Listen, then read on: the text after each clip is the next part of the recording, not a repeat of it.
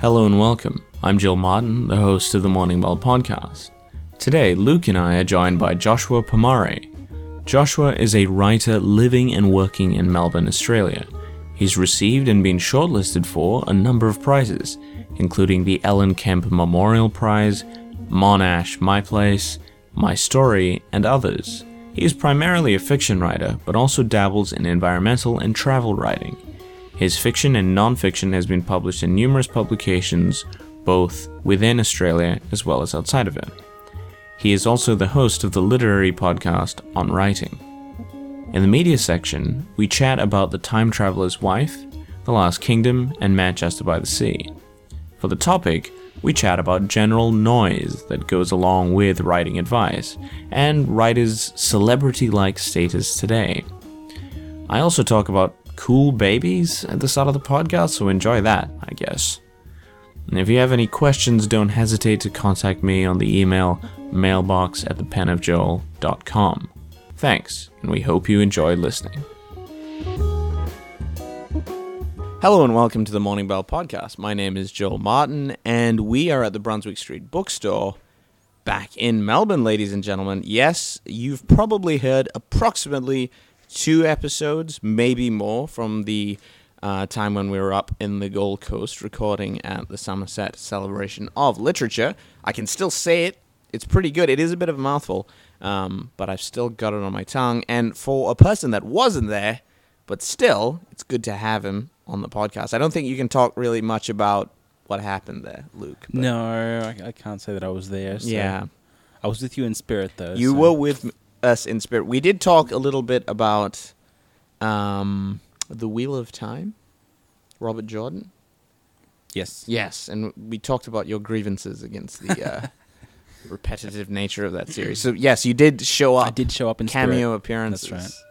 Uh, in those episodes. But for our listeners, thank you very much for listening to those episodes. They're um, they're doing quite well, and we had really good authors, so of course you'd listen to them. But um, we hope that you will join us for this one and for many more. We have a guest, ladies and gentlemen, Joshua Pomare. Welcome to the podcast. Thank you for having me. Fantastic to have you. So I've got I've got a story, guys. Um, Story time. story time with Joel. The new section of the podcast. A new section. Uh, we we should actually make this a new section. we should do story time with you know insert name here kind of thing. Um, my story comes to you from Melbourne Tullamarine Airport, where so so let's set the scene. We're going to the airport. Uh, the highway uh, is jammed up. You know, the M80 is blocked up.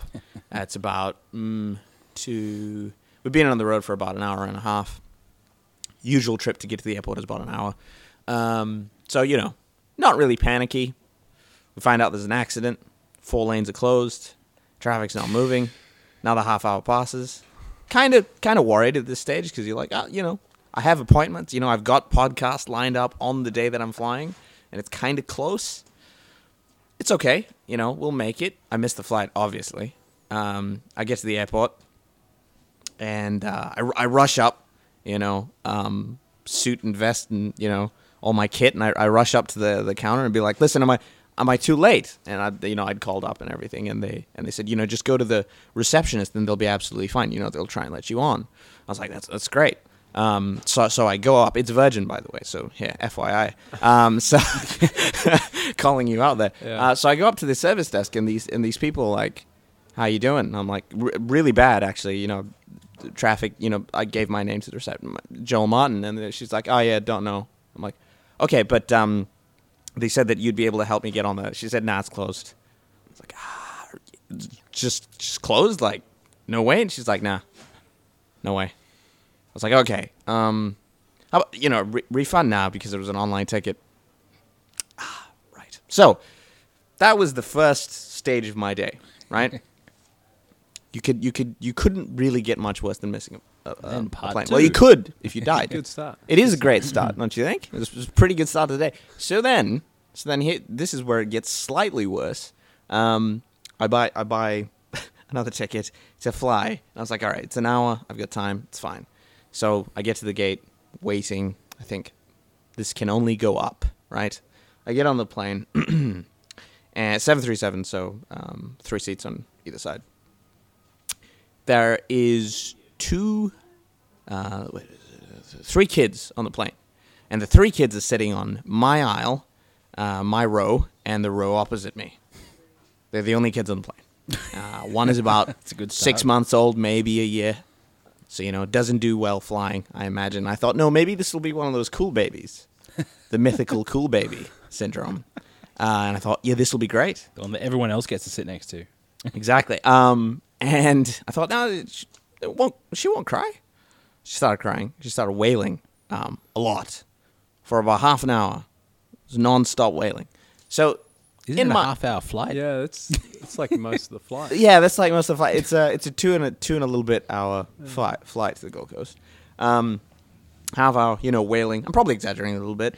Um, and uh, the mother is, you know, mortified. Obviously, I feel very bad for her. I think, well, you know, it can't get really worse than this.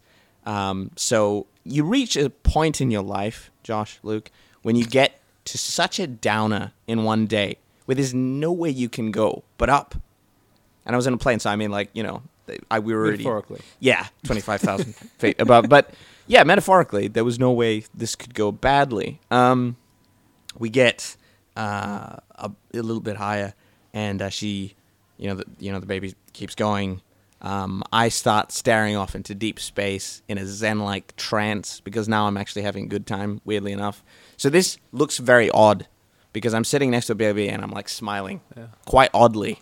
Um, so, so this is probably a, a bad look. um, and then the, the you know the, the kid starts playing around with my hand, on, on the armrest.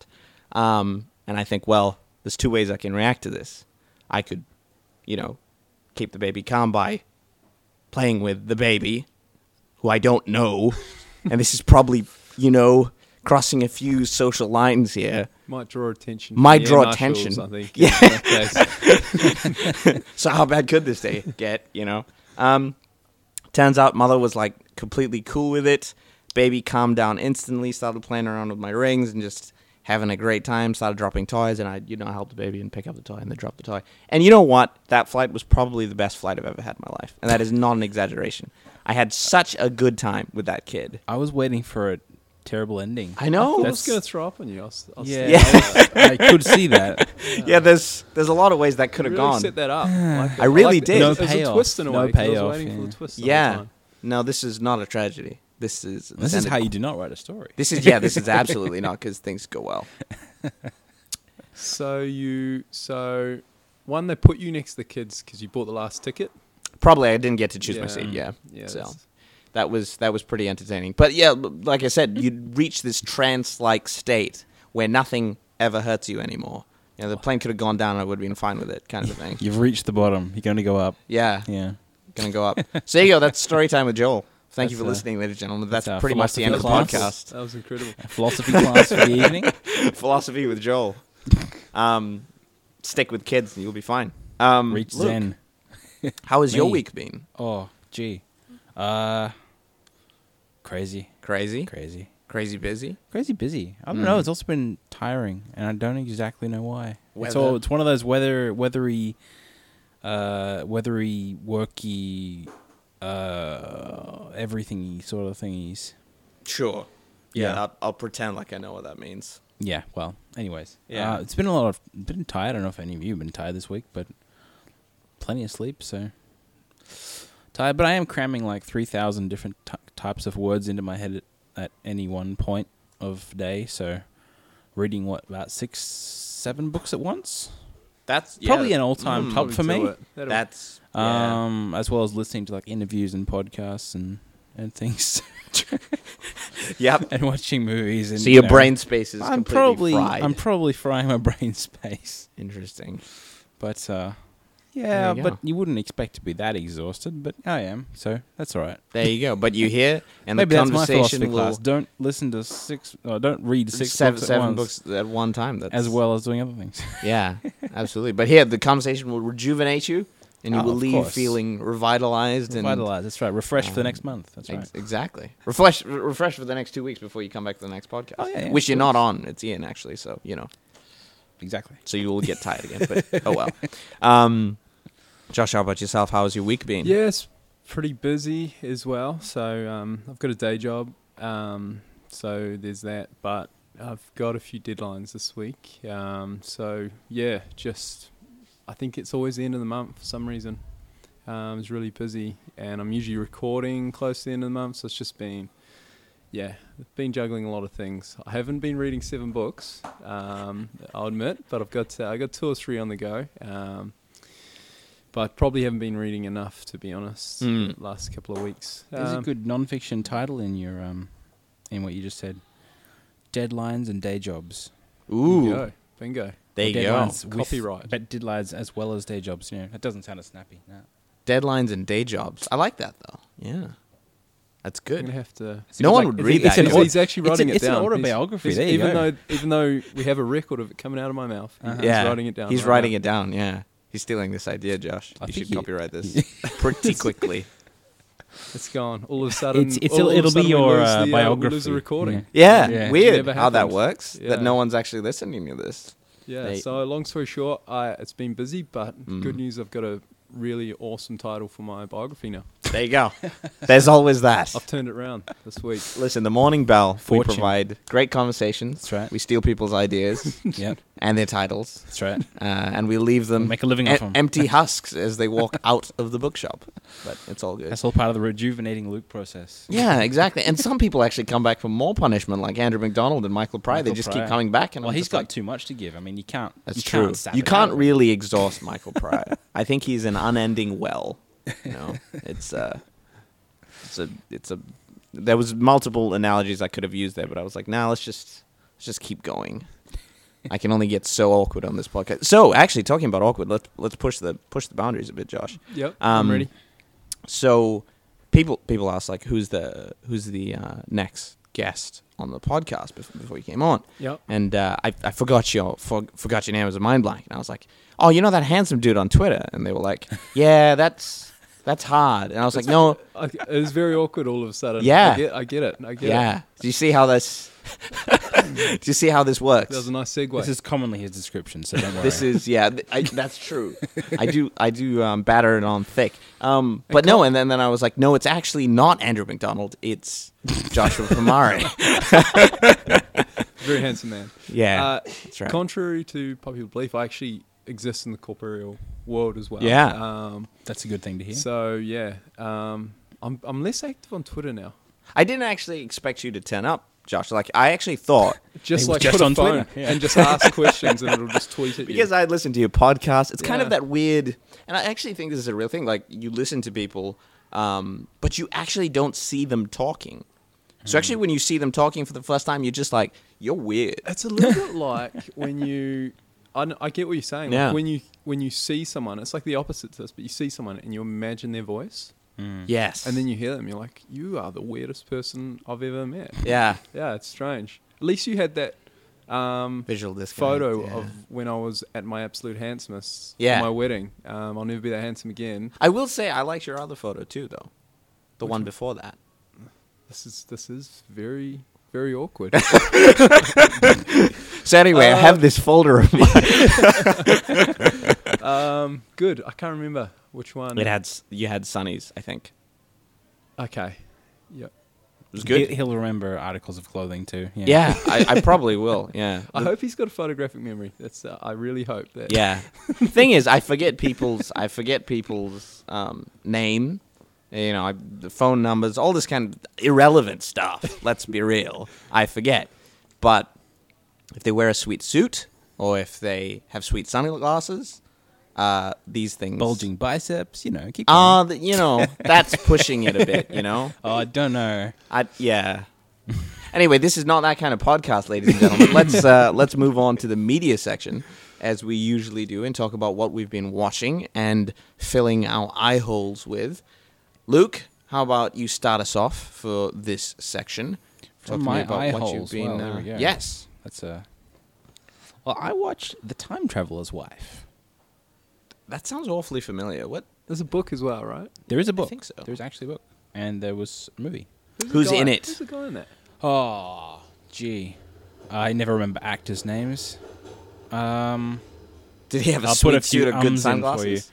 Uh, no, I he like acted. the g- I like it. Whoever it is, I can't remember. Yeah. Uh, what's that? I, I keep forgetting the name of that movie that features an Israeli hit squad. You mean Eric Bana? No, keep going. Well, maybe it was Eric Bana. I mean, you're talking about Munich, right? Yes, I think it is Eric, Eric Bana. Bana, yeah. It's Eric Bana. Yes, it It's features Eric Bana. How was yeah. it? How's it taking us so long to figure it out? Absolutely. Should have said the Hulk. I would have been Yeah. Edward Norton, and then probably Edward Norton, got to yeah, you would have Banner eventually. Anyways, gone down the list. Yeah, so uh, I, I always just go straight to Munich because I can't remember the name. Eric Bana. Yeah. but uh, yeah, so Eric Bana. Um, was I believe his Twitter profile also has good-looking sunglasses on it. Of course, Segue. remembers that. of course. So talk to me about the film. How was it? Um, uh, I, it was a good film. It was a very good film. I hesitate to say arty because I always say arty these days every time I see something unusual, You do. and it's getting my wife down as well. so, um, it was a fascinating film Mm. that. I can't say a ton about the story because I was more interested in the topics that it had to, Sure. to reveal. The story was still interesting. It was, I suppose you could say, a normal story Mm. about somebody who meets someone he loves, gets married, has kid, dies. Is it, isn't That's this the the, movie where he keeps like showing up in water? No, Okay. no, no, no, no. Um, he does show up in random situations, and he does come back from random Well, maybe situations. that's the maybe that's because the whole it's it's interesting because they call it time travel, but I found that although he did a little bit of time traveling, it was more like teleportation, it's more like disappearance. and it was also random, which made Yeah. for I I found that the, the the logic of the time travel was very hard to follow and very Oh, so he wasn't very- like in control of it. he wasn't in control at all of the time travel, um, which made it confusing logically. I Now I- his daughter did eventually have some kind of control over it, but he didn't. So it's it's curious because I think time travel is one of those subjects that in a lot of mm, film and literature, it's very hard to, ha, to wrap your head around it. But also the idea that um, a lot of these stories just expect you to just take their word for it. You know, a film Mm. like that is Looper, right? It's it's one of those things that there's a lot of could have been such a great film. It, it could have been, yeah. I, I think it still is a pretty average you know, action film, um, but yeah, the the concept was this this again like this time travel thing, and there's so many o- open um, holes in the there's so many problems in the plot. This one didn't work. throw too many holes in it. Yeah. It, was, it, it dealt well with it. It just didn't. Interesting, It it just had trouble presenting teleportation as legitimate. There, sure, I think. Mm. Uh, sorry, time travel. yeah. Uh, the Time Machine did it well. Another book rendition in film. Isn't that uh, um, H.G. Wells. Pearce? Well, I don't know, probably the actor, but I'm talking H.G. Wells. So Yeah, the yeah. adaptation, it was probably Guy Pearce. Yeah. Yeah. Um, In Time was a fantastic time travel film. I don't know if you've seen that one. no. I have Uh, not. it's British, I believe, but um, that deals really, really well with like how somebody who has time travel and full control of it. Or frequency? Frequency is it a Kind movie? of. I haven't seen it. You haven't? What's the Yeah. one with um, Will Smith? Is it Will Smith? No. Which is that's uh, Rondo. Uh, Deja, Vu? Uh, Yeah, is that Will Denzel. Denzel. Denzel. Oh, wow. Deja Made that vu. it. Denzel. They're Will both Smith. fantastic Cut actors. cut the spit out. They're both fantastic actors, so I can understand. Um, but um, Will you, you you probably got iRobot and uh, Deja Vu probably. mixed yeah, yeah, yeah. iRobot is also a decent movie. I wasn't Mm. crazy about it. Pretty good. But Hmm. that, um, yeah, that one's not bad. I think they deal with Deja Vu was pretty good. yeah I time thought. travel It, pretty. it was well done. Any more? Anyways, back to Mm. back to that film. Back, Anyways. back, back to in time. Um, so yeah, I did say that In Time was a better Yeah. rendition of time travel because it, it dealt with a more like this is what happens when you do control Yeah. time travel, and you want to do like great things for your family with it, right? But um, and how complicated that can become. This one still dealt with the complications, but as as I said, be- It's random. it didn't. Ha- it was random. Um, so I picked like a couple of I suppose we call themes. I feel like I'm going back to like eighth grade or something, picking up themes in a film. But um, one was that um, oh there it goes. Uh, the that even section. a person with a mess for a life can want something solid to root them down. So it's like he's he sits around looking for he's trying to get a family together and he wants to hold a family and Mm. he wants to keep his like daughter and and wants to wants to keep everything alive and happy. It's very and normal problems. very normal problems, and but no, no, no, that's not that's not the problem factor that I'm thinking of specifically. He just wants this root of something Mm. that s- survives Sure. continually in a non-time traveling universe. Yeah. so that he can keep coming back to it, even when he's you know Right, jumped into the okay. future. He can Yeah. come back and there they are in that house, kind Yeah. of thing. Hmm. Um, and of course, the fact that he has this teleportation disease will inevitably mess up everything in the normal life as well, or at least tamper with it. Hmm. So everything has like this infection of what what he's done to it, and what what what what what his time travel is doing to it. Yeah. Like it keeps appearing as like an older person, then comes back as a younger person because it, it different times of his Mm. life where he has traveled. So it's very like it can be confusing as to what he knows up to a certain stage. So say his future self comes back and you know, have a conversation about I don't know where to put the Halloween decorations. And Then he comes back as a young person. They got no clue because he, he's never had that, right? Um, so that was that was fascinating as well, and um, actually one of the more interesting ways that he interacted with his family, I found was I mean we're completely spoilers here. It's too late. I know. Yeah, but- of course. Yeah. People wanna- should know by. Yeah, people It's know, what, but I out like always spoil 2005 or something. yeah. they should. Yeah, if you haven't watched it, I mean, that's your fault if you haven't seen it. But uh, one of the most interesting things was watching him interact with his daughter at a stage where she was older than when he died. So she could travel as well, and he travels, and and they kind of met up in the future and talked about how he died and how it Hmm. affected her, and then he then gets to communicate this to his younger daughter as to how how to deal with it, which is another fascinating aspect. I don't know if I Mm. I didn't pull a topic out of that one, but it was a very interesting way to deal with time travel, and and how he tried to hide it from his wife and Mm. try to like bring people around his wife at the time of his death so that she wasn't alone for it. Um, and yeah, Mm. There you go. Interesting. You can tell it's So, based on yeah. a on like an just from your descriptions. You can tell it- it's likely based on it's a novel. based Like, on a Yeah. novel. If it wasn't, it It's would be much complexity. messier. It's complex enough. Yeah. yeah.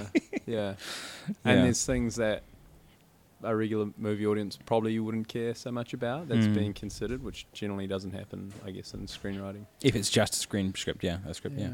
Interesting. There you go. Yeah, so it was fascinating. Yeah. Curious. Uh, if you haven't seen it in time, you should see it in time though. Uh, yeah, it, It does rings a bell. very I've well probably with heard of time it, but I travel. haven't, I It's haven't seen it. Probably yeah. one of the best time Time. travel films I've seen. Curious. Well, I will give that a shot. Josh, what have you been watching? Um, I should really probably be a bit more prepared for this. I've I've seen a lot. I saw um, the one NASA. Uh, Hidden Figures. Hidden Figures, but I think la- you've spoken about that in previous Yes. episodes, so I'm not going to get into that. Um, but Manchester by the Sea. Ah, yeah, yeah, with uh, Casey. about that? Casey Affleck. No, we have not. Okay, I haven't seen it, but go ahead and spoil things. I'm going to really, really ruin it. For No, it's a- absolutely fine. um, yeah, good. So, um, great movie. Yeah, Mm. I reckon it's probably my favorite movie. Everyone hates it when I say this, but I, I loved Mad Max. It's probably my favorite movie since Mad Max Fury Road, Mm. um, which people.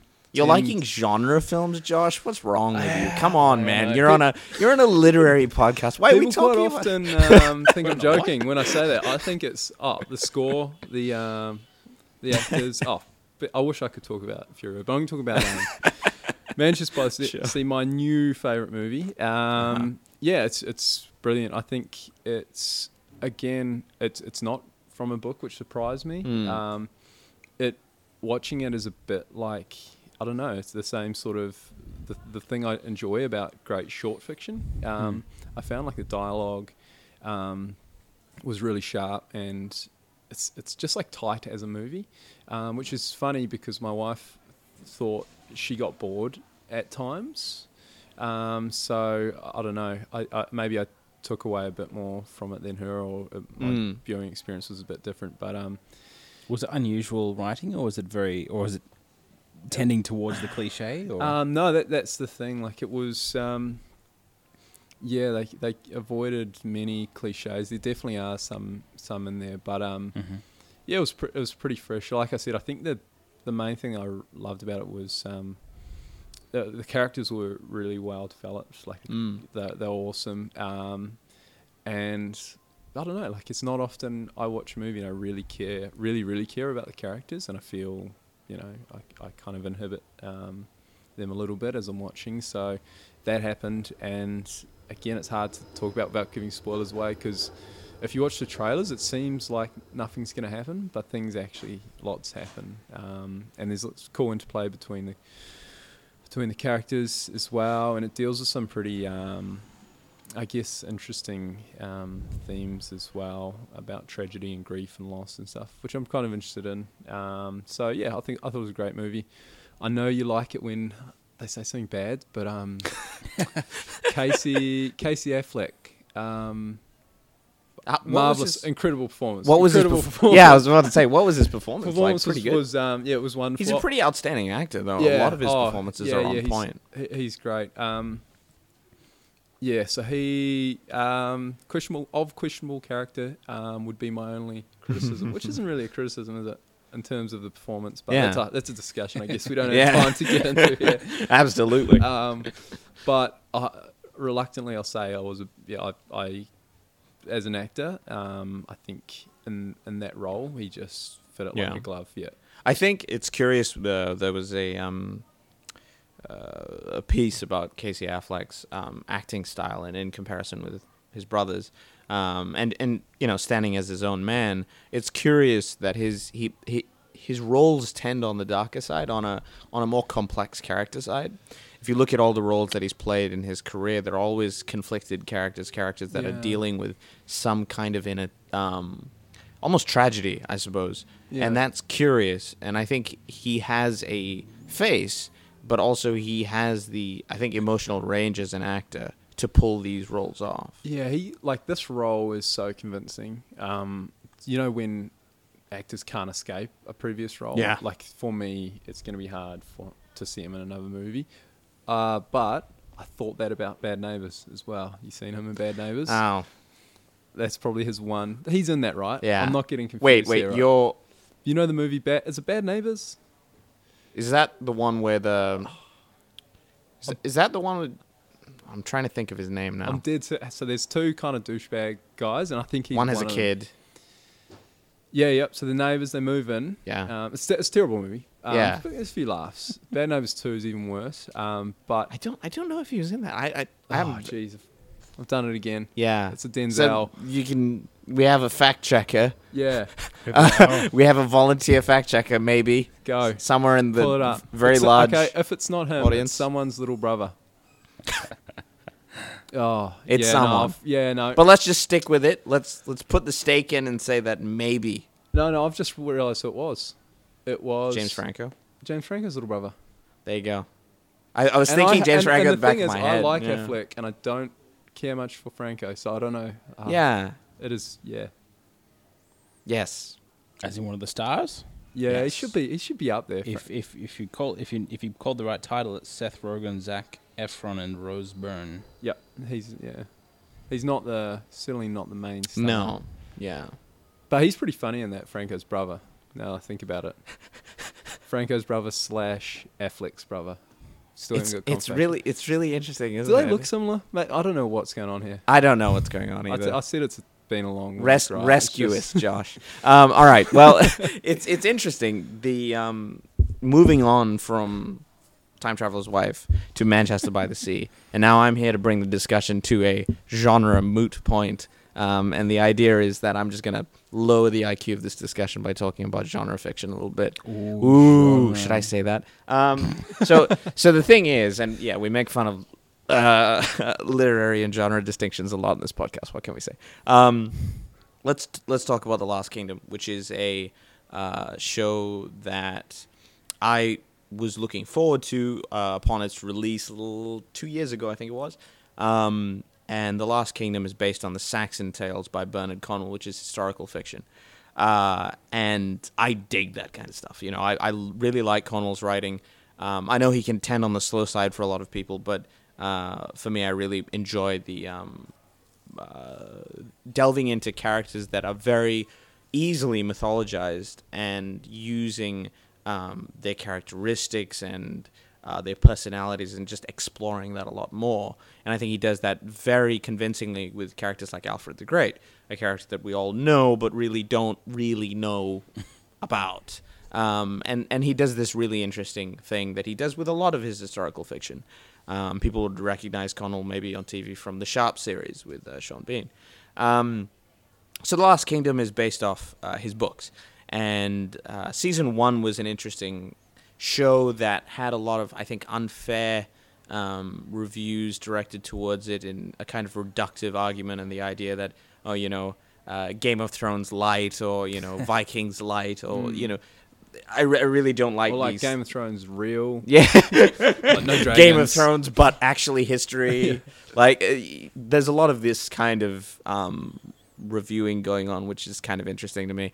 But Hashtag reviewing. Well, you're always going to draw comparisons. Yeah, we're, we're always going to be natural in our comparisons, and I suppose that's fair. But I think the, the I think the problem is when we go into the criticism of a show based on our um, expectations of what we want to see. and when the professional critics are doing it too. Yeah, th- then that gets a bit interesting. Uh, so anyway, The Last Kingdom season one was uh, a show that bordered on the average. I think uh, the actors were good. Um, the the pacing was a little bit off. I think they really didn't know what tone they wanted to strike. I think they got Alfred's character really down pat. David Dawson, I believe, is the actor for that, and he's a very convincing actor and he portrayed Alfred very well. Second season comes along, first two episodes are out, and this is what I'm watching now. Um, I I this is the tentative hope, but I think it. Um, I think their pacing's much better. Uh, episode one felt very light to me, very uh, surface. We didn't really go into any motivations. We didn't really go into character building, which is kind of what Cornwell does really well. So, so really none of that happened. Then episode two came along when I was pretty down on the show, uh, and episode two is you know so many things happen in that show where I suppose um, the externals get focused on a lot for good and bad reasons. But in, in some ways, it's actually good to have things just pushed along a bit. Um, we, we, I think people can accuse a lot of shows of just dwelling on a thing for a bit too long, till people just really don't care anymore. Um, I think this kind of uh, lethargy affected the show Vikings, where we d- really didn't care if Ragnar was on a drug bend or whether he was going to reform, or we just wanted him to do something. Okay, just do something. Yeah. Um, so in, th- in this case, they really just solved that in the first episode. It's like, yep, okay, he's a mess. Second episode, things go bad for him. Let's see what happens. And I think they really kicked that off quite well.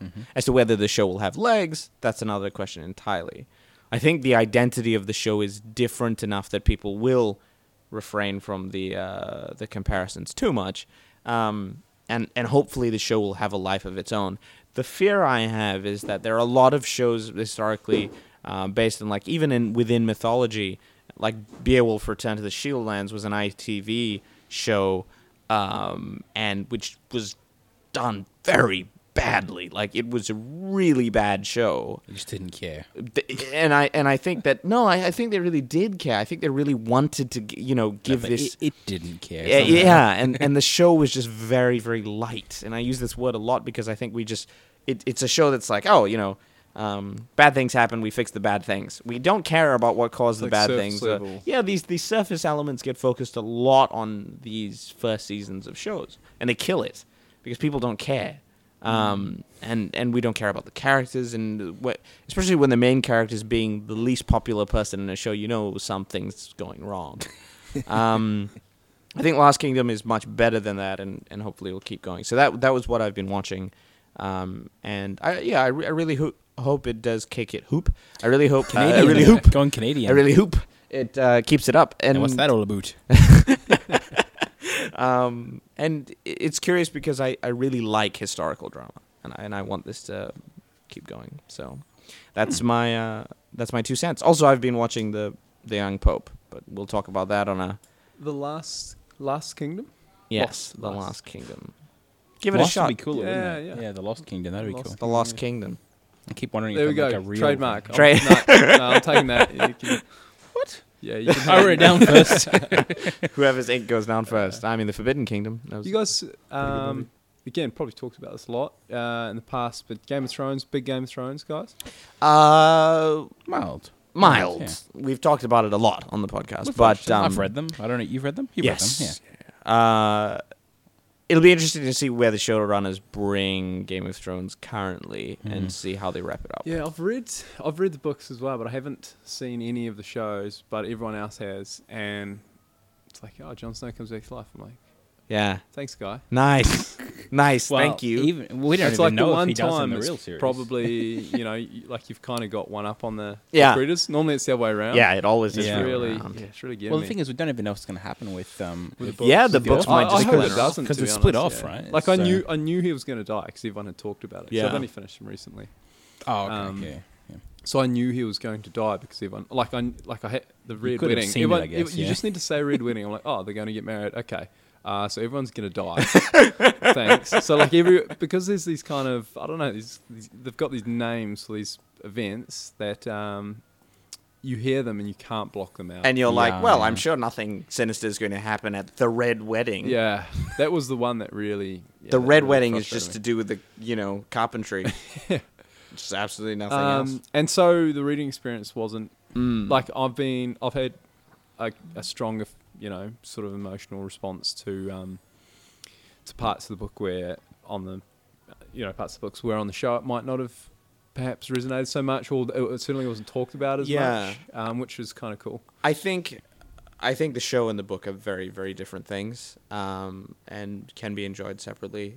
Uh, Like a lot of the enough. a lot of the series focuses on the lore and mythology of Yeah. the world as well. Like you don't hear anything about the the, um yeah about Yeah. the the uh oh I don't remember the, the the massive river. What is it? The Rhine? It's not the Rhine. I'm thinking of another river. There's a massive river that Tyrion is um sailing a- along with the mercenaries. oh yeah yeah and they have this huge mythology about the history of like Yeah, what yeah. happens here and the people who were Yeah, destroyed and people who absolutely. are living on there. That's kind of stuff's not in the show. At yeah, all. and You I, and I catch don't think Yeah. it's you know with the type of show that it is, it'd be difficult to it's very difficult to sort of. To be translate it. honest, I think the show has turned more into like a medieval zombie film. It That's what it's turning like into. it's- that's the thing like you don't um, people talk about like the um, they talk about the guys behind the wall I can't remember Yeah. what they're called White White Um, Walkers, yeah. yeah. whereas for for the longest time I thought that there was only so there's people that come back to life Mm. or you know zombies so to speak and then there's the um, people that can reincarnate them you know like the bigger yeah, guys the White Walkers. awesome. Yeah, So I thought there was only one type of thing. So so because you're only using descriptions, they're not like the only people who call them White Walkers in the book are the characters. Like Yeah. you know. yeah. So because it's always just descriptions, um, and because it was my nighttime reading, I'm not necessarily as focused. Um, you know, when I'm reading it, it's, it's I was kind of I always just thought it was the same thing, and then uh, b- by about say book five or six, I was starting to realize, yeah. yeah, yeah, and then I got sort of, but you've got an instant sort of visual distinction Yeah. when you're watching the show, yeah. um, and I, I kind of like those revelations a little bit, like Yeah. you know, you've kind of that's I guess that's the engaging part about reading is building your version of the world. Um, so I was really careful not to even watch ads or anything Mm. for thing because I didn't want to. As soon as I saw Jon Snow, like on a poster or something, Yeah. someone said that's Jon Snow. It was advertising like perfume or something. I'm like, oh my god, okay, so that's what Jon Snow looks like. Thanks. Now it's completely different in your head. Yeah, yeah. Um, there's two or three characters I've seen images of, like Yeah. on social media, and I'm like, yeah, come on, guys, you, can, Yeah. you really can. So, I, so I'm, I'm, I guess I'm a bit funny about. imagination. I'd rather- impaired. Yeah, I'd rather finish the. If I ever watch the shows, I'd rather finish the the, The books. the yeah. So I'm still obviously still waiting for the last Okay. book to come out. It's it's curious. A f- final point, and then we'll move on with this. Is that um, I think speaking of your point, Luke, um, the idea that the show has moved on to more of a you know an epic fantasy. Mm. I, I, I think even with J- I, oh, not not even that though. It's like they've they've decided that it's going to be very specifically like a zombie series About the White in- Walkers, yeah. Well, yeah. It, it most it really most is. of these scenes focus on that and ignore all the little scuffles in the rest Mm. of the world, which were so interesting. I think Mm. even within the books, I think there is a slower bend, but still a Mm. bend that the show is mo- uh, the books are moving more to epic fantasy than they were in at the start of the book.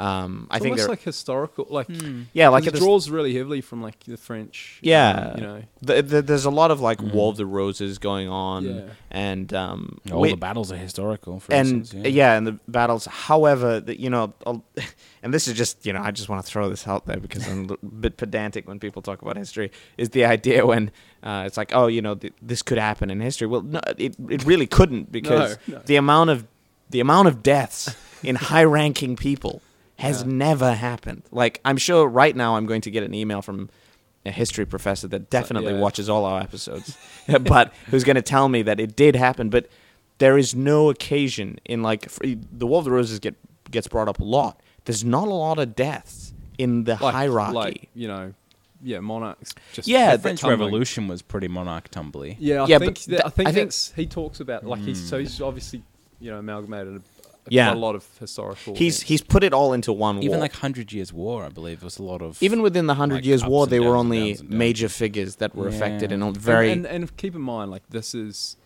the Game of Thrones is over the spans.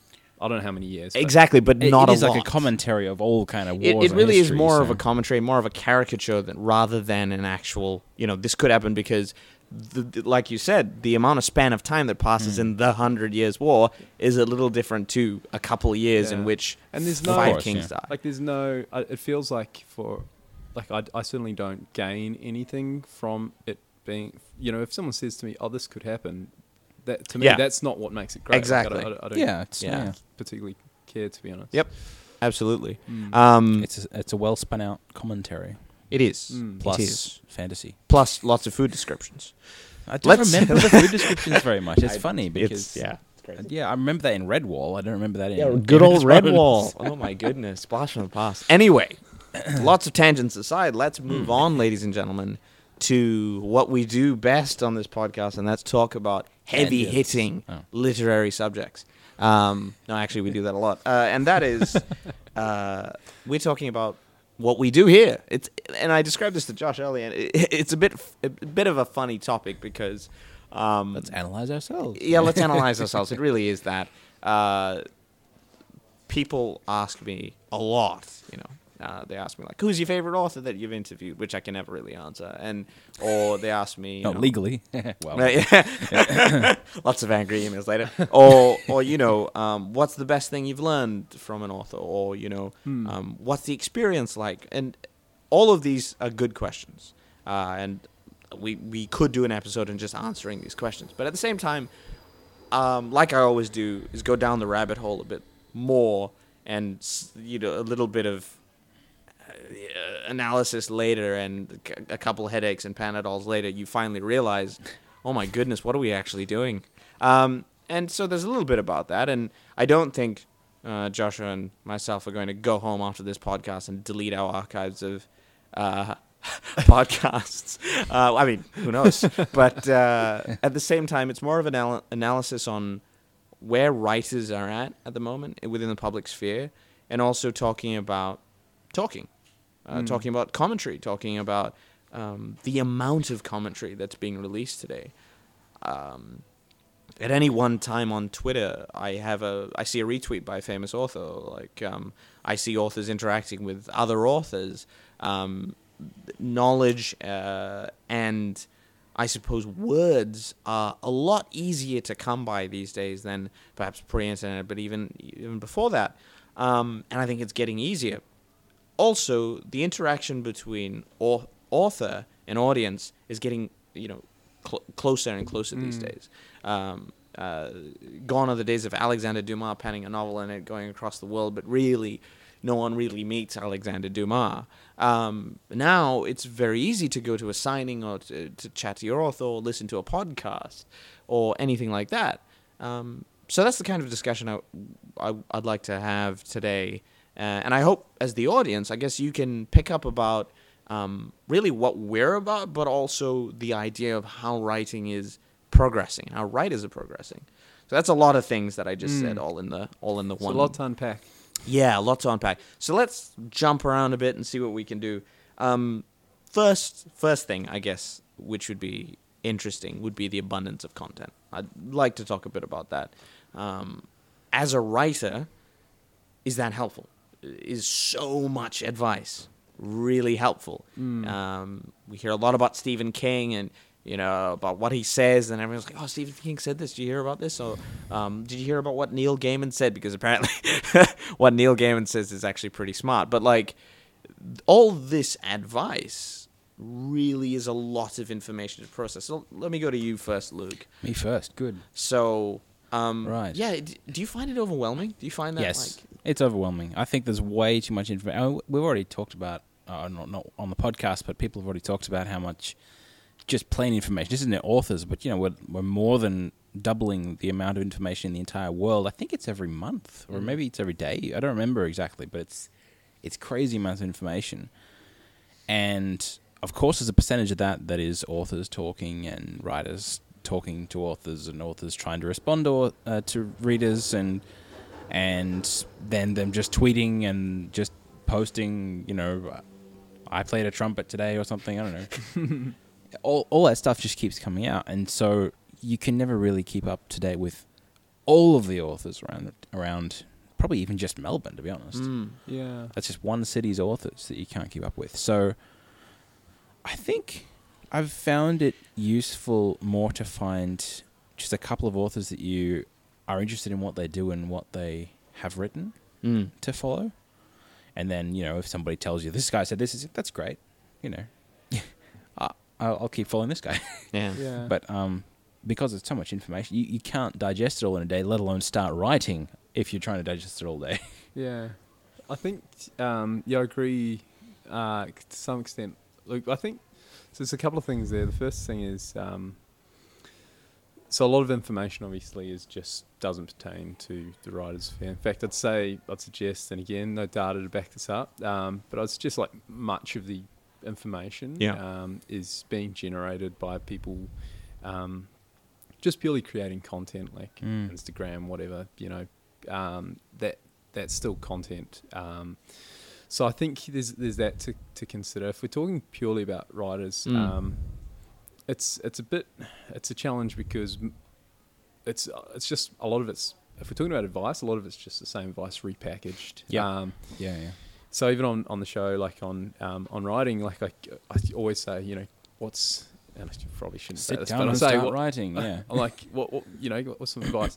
Mm. What's some advice you you know you, you've it's really unique you've only heard or whatever. Um, and it's it's invariably something I have heard Yeah. before. Um, and as I said, repackaged. So there's only so much um, good advice if you if that's all you're looking for. But I think I don't know, like people tend to look to engage with um, writers because that's part of the experience of of writing. Um, like if particularly if you're writing contemporary fiction, for instance, you um, like you kind of have to be on your, your toes a little bit. Like you're always engaging other writers. I think that's that's not unhealthy. Um, Hmm. Got your finger on the pulse. yeah, it's it's really again a lot to unpack and it's quite quite challenging to answer. But I think I don't know. You, you're going to hear it, and everyone's going to tell you just just write. Um, if you if you want to do that, keep it completely separate to Yeah. writing. Don't think you're writing when, or don't think you're going to get better at writing at writing because someone's saying show don't tell on Twitter or whatever. Yeah. You know, like y- that's that's not Don't make wait for their 120th tweet before you start writing. yeah, yeah. So I think Yeah. I think the, the trouble is um, don't feel like be hard on yourself. Like don't feel like you you're getting better because you're doing wryly things, and that includes tweeting or Mm. reading other tweets or, or or whatever. You know, I think that's if any if there's any problem with this information overload, I think that's largely it is is feeling compelled to contribute to it and feeling compelled Yeah. to engage in it. I th- I think this kind of compulsion. Um, I think you've hit it on the nail um, on the head because it's curious. We go looking for it. You know, we go looking for the information. Uh, You know, Mm. nobody forces information down your throat unless, of course, you work in the industry and you know you're hearing about it a lot more. But I think as a as a writer, that mm, you know, if you're removed a little bit, I think there is no compulsion for you to look for it. I think r- really. It, it is a it's, it's almost a good thing to have all this kind of uh, information and then you can pick what you want and find people that you connect. We should really point out though, always listen to podcasts. Like, Oh, that's yeah. going to make you a bit. Definitely do not Yeah. stop doing that. uh, Absolutely. Two in particular, I think. We, you know, I, I forget the names now, but you know, that is going to make you definitely a better writer. But other than that, yeah, Yeah, that's- I just wanted to put that. That caveat that's in there. probably the most important thing. You know, like writing comes second, but podcasts right Please up there. press the subscribe button beneath Yeah. this recording. Yeah, it's it's funny. It's uh, it's really good. Morningbell.com.au. Um, uh, but yeah, it, and I think this kind of information is is good in one sense. I think getting caught up in it is a is another thing all altogether. I talk a lot about how I love inside baseball in writing.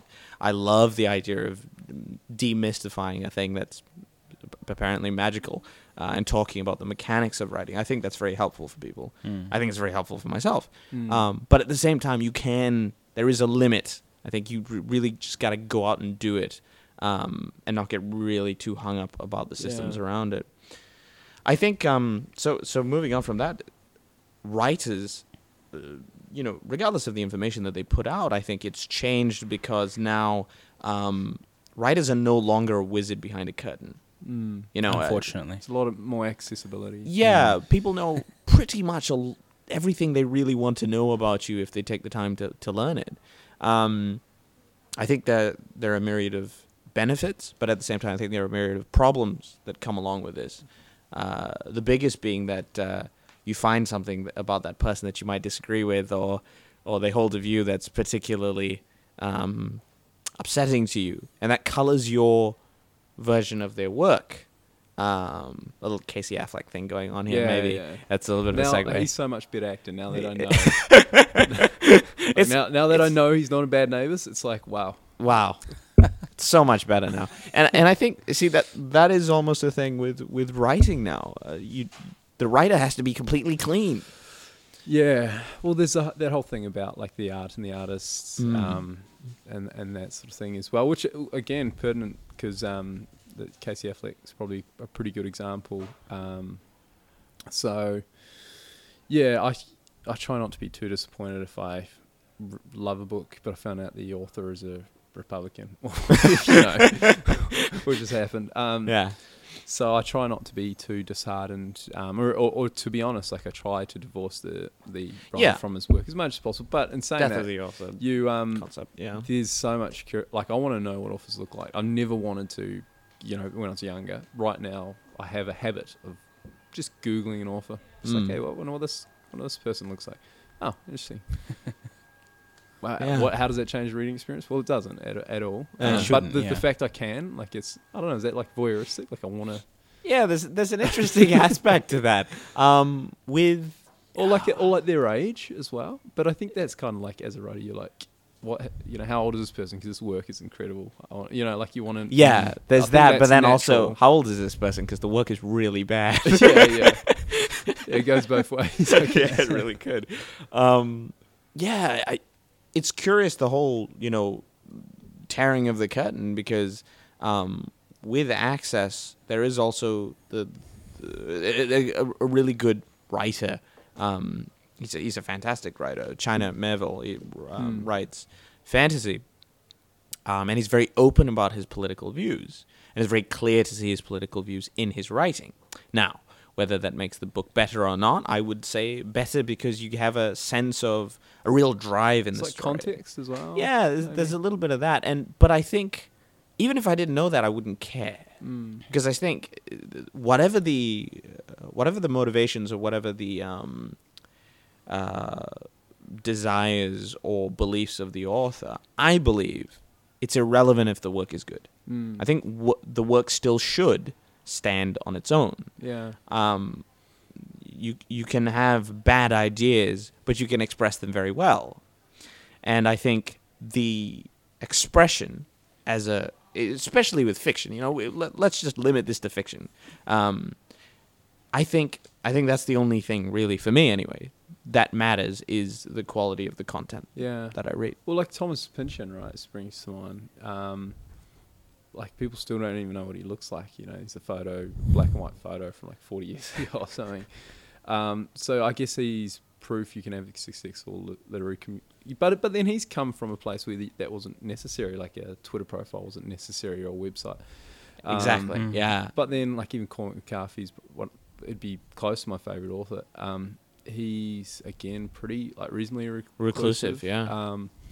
Which plays into his work. Like he, it, it aligns with what he's writing. Like his protagonists are pretty much always, you know, reclusive. So I guess it's um, it plays into that. It adds a bit of authenticity. Um, and and Pynchon's character's always, you know, eccentric, or his plot's always eccentric. So, um, so yeah, I guess uh, like someone said to me recently, um, you know, like it's they were saying, you know, you don't need a Twitter profile, but if you're writing, if you like, so Anna Spargo Ryan, I don't know if you're familiar with her. So she's, um, so like her subject matter tends to be, um, not necessarily like there's themes of mental health Hmm. or, or like socio like commentary on socio-economic um, factors and stuff like that.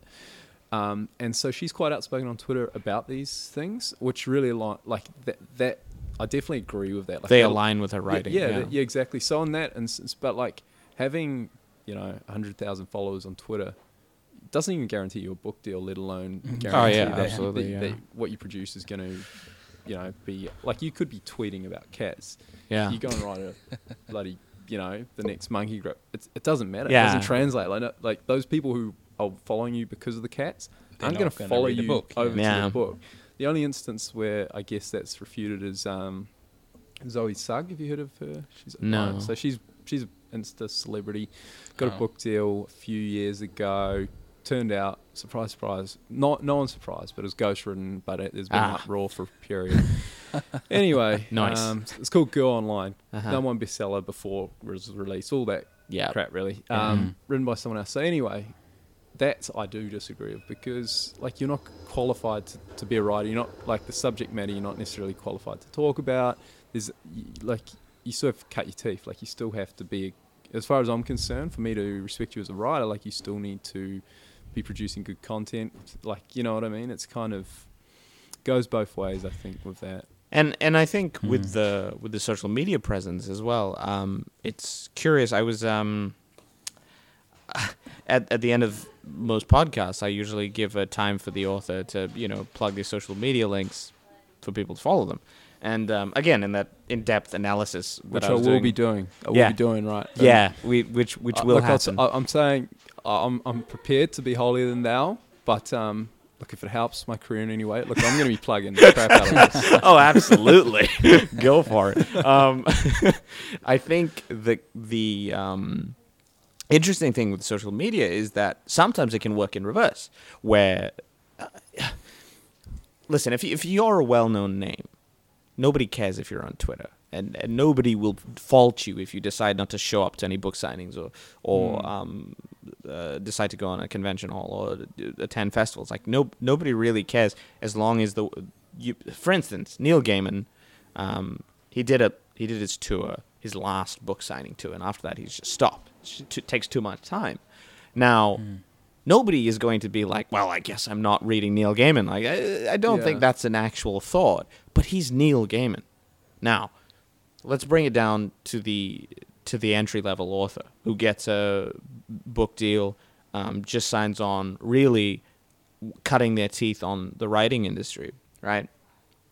And their publisher says, you know, you should probably have a social media presence, um, which does happen. And you know, you, you know, why don't you attend this thing, or why don't you? And there is a there is an element where it's beneficial for the author. It really is Mm. beneficial for them to be out and about. Now, this Yeah. didn't really happen very much before. There was a limited, you know, peer based, you know, you need to be seen and all that kind of thing. But today, there's this um, almost a requirement for an author who's It's just an industry requirement. it is yeah. it, Yeah, it is yeah. an industry requirement, but it's a it's one that's actually smart because Mm. that does hike up the um the popularity of the author. The know? attention. Yeah. the They come on everything. they yeah. come on our podcast, and you it's know. and- it's a big part of so so for like a publisher, um, that's like that's their job to pr- Yeah. largely to, is to promote your book. promote absolutely. They, they, they're kind of they're always going to drag you along to book festivals, so on and so forth. But like they're going to be so much happier dealing with you if you have made some effort. yeah. Um, exactly. to self advertise. yeah, and it's funny because um, I had a story published recently, and this is I, I, I'm totally aware this doesn't happen. It, like this isn't the usual experience at all, and um, I'm certainly not counting my chickens. But so uh, a publisher contacted me off my website form, um, saying, "Hey, I read your short story, um, and I." A colleague of mine met you at the Premier Literary Awards. I was um, wondering if you had a, a novel, like a long, anything longer, which is like, if I had, didn't have a website, like something as small, you know, Yeah. or, or, or social, you know, some sort of way for this person to contact me, that that that never would have happened. So Yep. I think Mhm. so I think it's um, yeah, it's important to have these things, but like that's not the. Fo- it's just keep in mind that's not the focus. Yeah. Of Yeah. course, yeah. Absolutely. And also, you know, I mentioned at the end that, that you know, we bring a lot of these new authors on the podcast. Now, uh, this is a little bit of self promotion, maybe, but I think it's also good to be honest with the purpose of this podcast. Now, this po- podcast was founded in the idea that we bring on authors um, emerging and established. And this is the email that I send to to a lot of authors is I say emerging and established um, in order to contribute to a conversation, right? Uh, and usually the conversation has a topic that is focused around writing. Now, To help people who are starting off. yeah, either instance, starting yeah. off or people who are interested in the author and want to see their thought process, think it might help them. Um, we never set up the podcast to sell books. It's great if they buy books. It's great if our audience goes and picks that author up and, and buy books. Um, and that's not to say that we haven't had um, people that maybe didn't want to come on the podcast because we want a promotion uh, Yeah, yeah. outlet. uh, but at the same time, like that that's an, that's another layer altogether where we actively go and canvas authors and bring them on because we really want to have a conversation with them Yeah. because it's very healthy I think Hmm. to engage in dialogue and, and this is um, this is something that never needs to go away I mean the podcast might but um, we might die but the idea is conversation and dialogue and this is me getting on a diatribe here you know Oh, no, getting a go. pedestal um, I think um, breakdown in dialogue in our society is the greatest problem that we could face. Yeah, Uh, people of differing opinions, people of like it's, it's kind of polarized. Like it's better. Yeah. there's no engagement. there, Um, there is no engagement. Yeah, you could live like I was talking about this recently. I'm like, I think in the next 20 years, property prices in places Mm. where you just want to live, like you, like no one wants to live in a shitty city. Yeah. right? like pl- property prices where you just want to live, and this could be in the middle of nowhere. Is gonna, I think it's gonna go up as soon as like bro- uh, sooner or later, all you're gonna need's the internet. Essentially, Yeah. like that's where the way everything's moving. Like, and um, and I think people can survive without a great deal of interaction with people they don't like, don't know, whatever. Mm. Like we don't even really go to the grocery shop anymore. Like we order our food online Yeah, quite often, yeah. like a grocery. So I think it's this is a larger issue. Where obviously you're not going to Yeah. have time to tackle it, but I think there's that to consider. You, you're spot on in saying that breakdown of dialogue Yeah. um, is a, is a huge thing. But I, I often think like, what why why can't you just record the f- ten hours of podcasts and just that's it, Yeah. that's it? Because how much more time do you need? Yeah, But then radio's existed as a Yeah. you know like it's it's it's It's like an c- a ongoing current podcast. um, yeah, and it's like people know what they want. Like mm. I like to think I've got a really small but loyal kind of audience. If that, Yeah. if, you know, if that's not too self-indulgent, I like to think that there's, um, you know, people like when they know what they like, they just want more of that. So I think that's if we're talking about um, this information overload. And I, maybe this is cognitive dissonance. Maybe I'm kind of justify what we're doing here, but it feels like um, our information is better. yeah. Yeah, I, I, I really do. Let's, let's agree that our yeah, let's pat each other so on like the you know back what I mean? here. Like yeah. dialogue Feel- is so you got a textbook. That's not dialogue. That's not differing opinions. That's one guy like talking at you. yeah, Mm, um, mhm. It's a sermon. yeah, it, it it's yeah, and you're you're right in the idea that the reason why people keep listening it's not just because they want more information. And and it, there's the, another analogy where it's the idea where it's you know if you poke enough holes into you know a piece of paper or something like that, you you dust them on a rice on top, a little bit of it will get through. But if you just keep pouring Yeah. rice, more will get through, right? It's just it's just the way it is. But it takes time. So maybe maybe you don't get something the first off when an author says something. Maybe it, it just bounces straight off, and you're like, oh, um, I didn't, really get that. But the more you're engaged with just writing in general, I, I actually don't think that there can be an informational. You can if you get obsessed about it.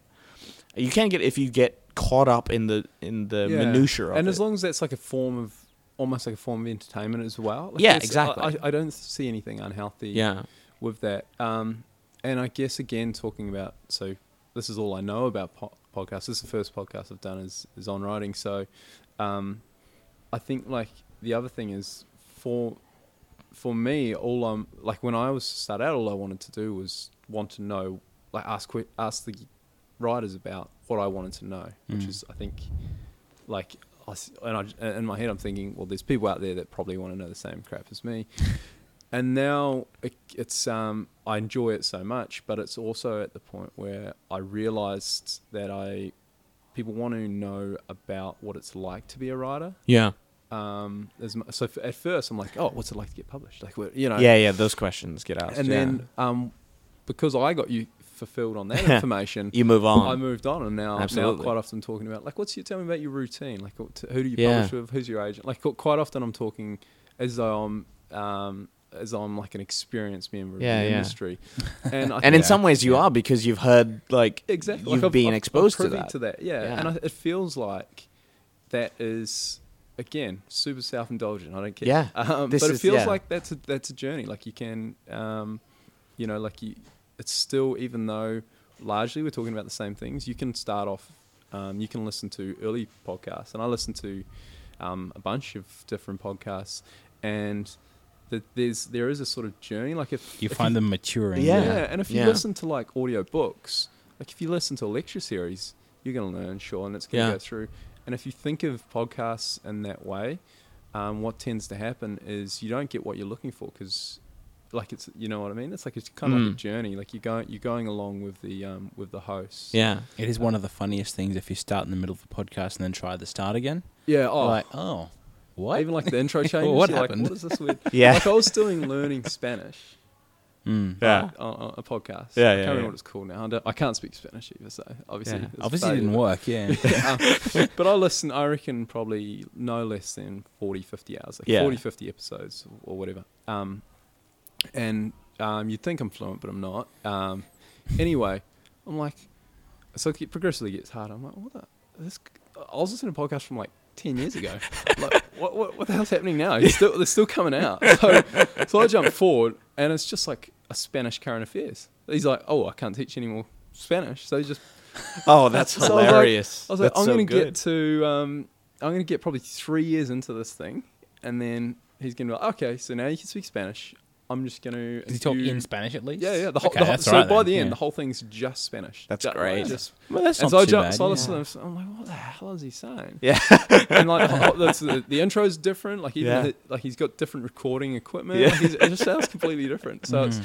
I think um, yeah, it's it's it's funny because I in my head those podcasts don't work. There's only so much you can teach someone um, about something. If Yeah. you're being didactic, like Yeah. or, or you know if you If you're not having a So the podcast should, you know, stop and start a new yeah, branch or Do something. something yeah new. yeah, Now, that's that's one thing I find about podcasts in particular. When they when they've finished their subject, if they finish their subject, like if it's teaching a language or if it's I don't know, talking about all fairy tales in the world, for instance, uh, as soon as that's done, it should branch off into something new or yeah. Or start a new podcast. or start a new podcast It's kinda like, a entirely. like when you got it's a project, much. right? Once yeah, the but it's project's like finished, it's finished. the commercial side of it. Like Yeah. I think Yeah, as you soon as wanna they, as keep soon as your- they start making money, they're like, I'm going to start talking about Spanish current affairs. I really need Yeah. to not stop Yeah. doing this because this is too lucrative. Um, but this should be like you know same title, same this is getting public- very it's a meta, different by the this way. is I yeah. like This it. is Yeah. I, I I like the whole yeah. This this is It's like we're in a room full of mirrors. Like I'm like, what's going yeah. on here? This is the um the Inception podcast where we But talk see- about podcasting see, about uh, podcasting. Can we podcast, plug other like- podcasts? Like, do you guys, what do you guys listen to? I listen. Oh. Well, one of my favorite podcasts, and I mean, this is not exactly a very uncommon thing, was Serial. I, I love. great. Yeah, Serial. Koenig's amazing interview. Yeah, Sarah Koenig. Um, I adore listening to anything that she has to say. She has a very interesting way of communicating, um, and and that, that's one thing. Uh, now, as as enjoyable as this is, we we have tangented off very very far. However, I hope that this has still been very useful, ladies and gentlemen. The conversation has been going for about an hour and ten minutes. Um, so I'm going to artificially cut this short with a razor blade. Uh, Josh, uh, thank you very much for coming to the podcast. My pleasure. It No, was a- lovely having the most, you know, pat on the back conversation about podcasting that How we've good had. are we? It's This great. We do such a good job. Yeah, It's amazing. yeah. We should just never stop doing it. But um, where can people find you? Where can people find your podcast? and what have you got so coming up? for, I guess the podcast um, is on writing. Mhm. So um, on writing podcast, you can look it up on iTunes, most um, podcast directories. Um, uh, underscore on underscore writing is the Twitter handle. Um, if you're interested in me, uh, then uh, Joshua Pomare um, is my Twitter handle or joshuapomare.com. Um, .com.au, I think it's .com.au. I should know that. Hmm. Um, but uh, I'm I'm all over the social media. Despite how much I will lecture you on its evils, um, yeah, you can find me online. Absolutely, I'm a bit of a hypocrite there myself. Um, Luke, where can people find you on the On the Um, interwebs, the devilish interwebs? the devilish interwebs. Yeah. Um, I'm still at the Soul Shard on Twitter Mhm. or on thesoulshard.com. Fantastic. It is the thesoulshard.com, not on the soulshard. thesoulshard.com, not on thesoulshard.com. Yeah. Okay. Good. Not at the Soul Shard because that's the Twitter handle. Fantastic. Well, the Morning Bell, you can find the Morning Bell, themorningbell.com.au. I said Morning Bell like three times there, I think.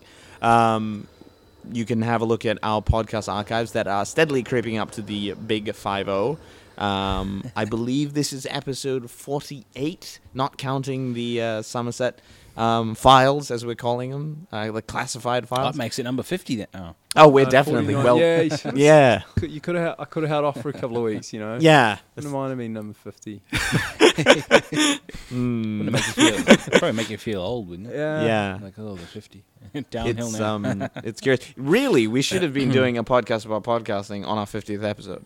That would have made more sense, right? Can you can you just delay this? I guess We not. we probably can't because that would be deceptive, yeah. and they'd find out. it's all right, guys. We won't do that. We won't do that. Yeah, yeah. He's, Um, he's actually winking at me right now. Yeah. Sliding the check. All right. Um, the Somerset Celebration of Literature, we still have a couple episodes coming out there, and I really hope you check them out because they are fantastic. We have um, a special episode from that where we canvass some questions and we asked them to different authors, and it was weird because not really. They didn't really answer the same question. Like none of them had the same answer, which was very strange.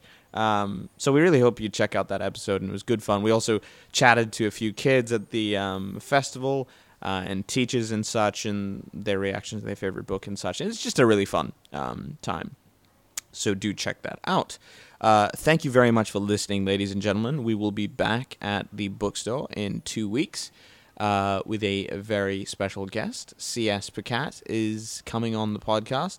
Ian will be joining me for that one, and we really hope that you will as well. Thank you very much, and we'll see you on the next episode.